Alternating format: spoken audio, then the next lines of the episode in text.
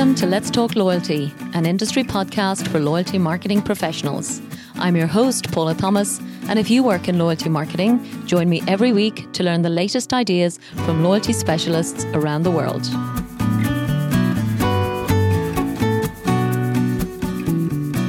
Are you leading a loyalty program in the UK and wondering what will be important in the future?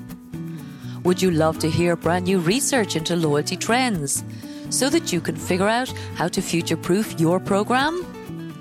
Well, to launch Collinson's new partnership with Salesforce and Salesforce's new loyalty management module, these two leaders in loyalty are hosting an exclusive event in London all about future proofing loyalty. It's being hosted at Salesforce Tower, right in the heart of the City of London, on Thursday, the 12th of May. So to get your free invitation, simply register on invite.salesforce.com forward slash future proofing loyalty. It promises to be a wonderful afternoon, a chance to meet and mingle with other loyalty professionals, and be inspired with some wonderful ideas for the future of your loyalty program. Hello, and welcome to episode 217 of Let's Talk Loyalty.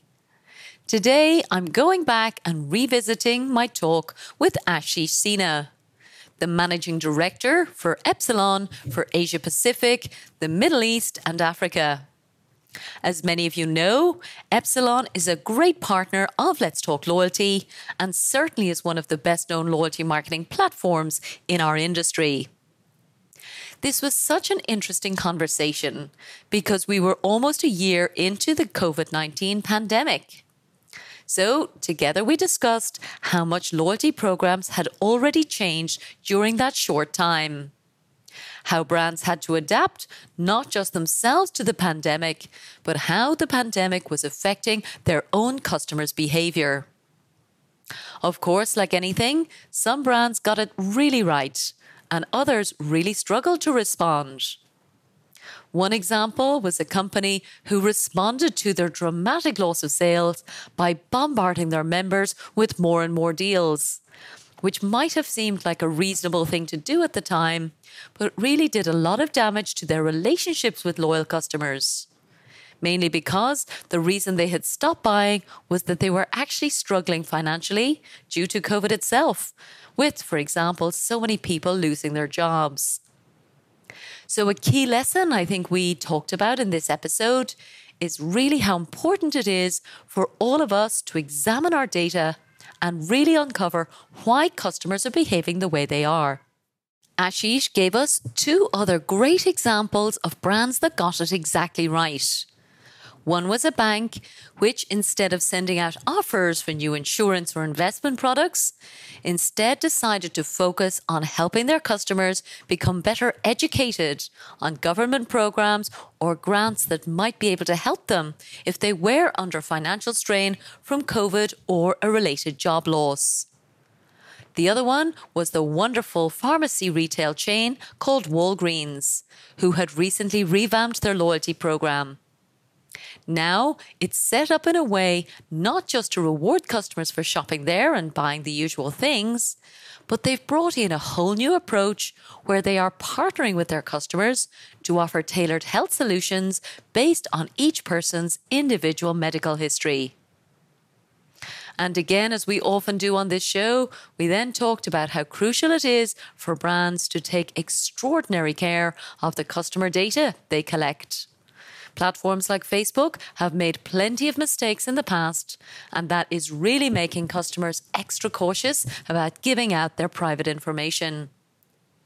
Given the rise in COVID 19 and the exponential growth of e commerce as a result, brands are collecting more and more data, and of course, now it's first party data, which is the richest and most valuable type. The biggest takeaway for me from this episode is that ongoing commitment to use our data to get to know our customers and make sure that we're really partnering with them to help and enrich their lives, not just send them constant offers and coupons. There were so many wonderful insights in this episode. It's definitely a great one to go back and listen to a second time. If you'd like to, it's quite simply letstalkloyalty.com forward slash 80. That's it for today's short summary. Tomorrow, we'll be talking about the world's largest hospitality loyalty program that you've never heard of. The Discovery Program, which is the world's largest alliance for independent hotel brands and is used, for example, by Anantara, Avani, Kempinski, and actually over 30 other brands. Then on Thursday, we're bringing back Adam Posner to share with us his 2022 report on consumer insights from the Australian loyalty market, all of which are relevant to loyalty marketeers all over the world, no matter where you are living and working. Thanks again for listening to today's episode of Let's Talk Loyalty. I really do appreciate it. This show is sponsored by The Wise Marketeer, the world's most popular source of loyalty marketing news, insights, and research. The Wise Marketeer also offers loyalty marketing training through its Loyalty Academy, which has already certified over 245 executives in 27 countries as certified loyalty marketing professionals. For more information, check out thewisemarketeer.com and loyaltyacademy.org.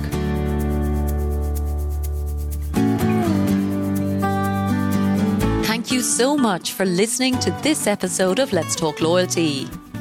If you'd like us to send you the latest shows each week, simply sign up for the Let's Talk Loyalty newsletter on letstalkloyalty.com and we'll send our best episodes straight to your inbox.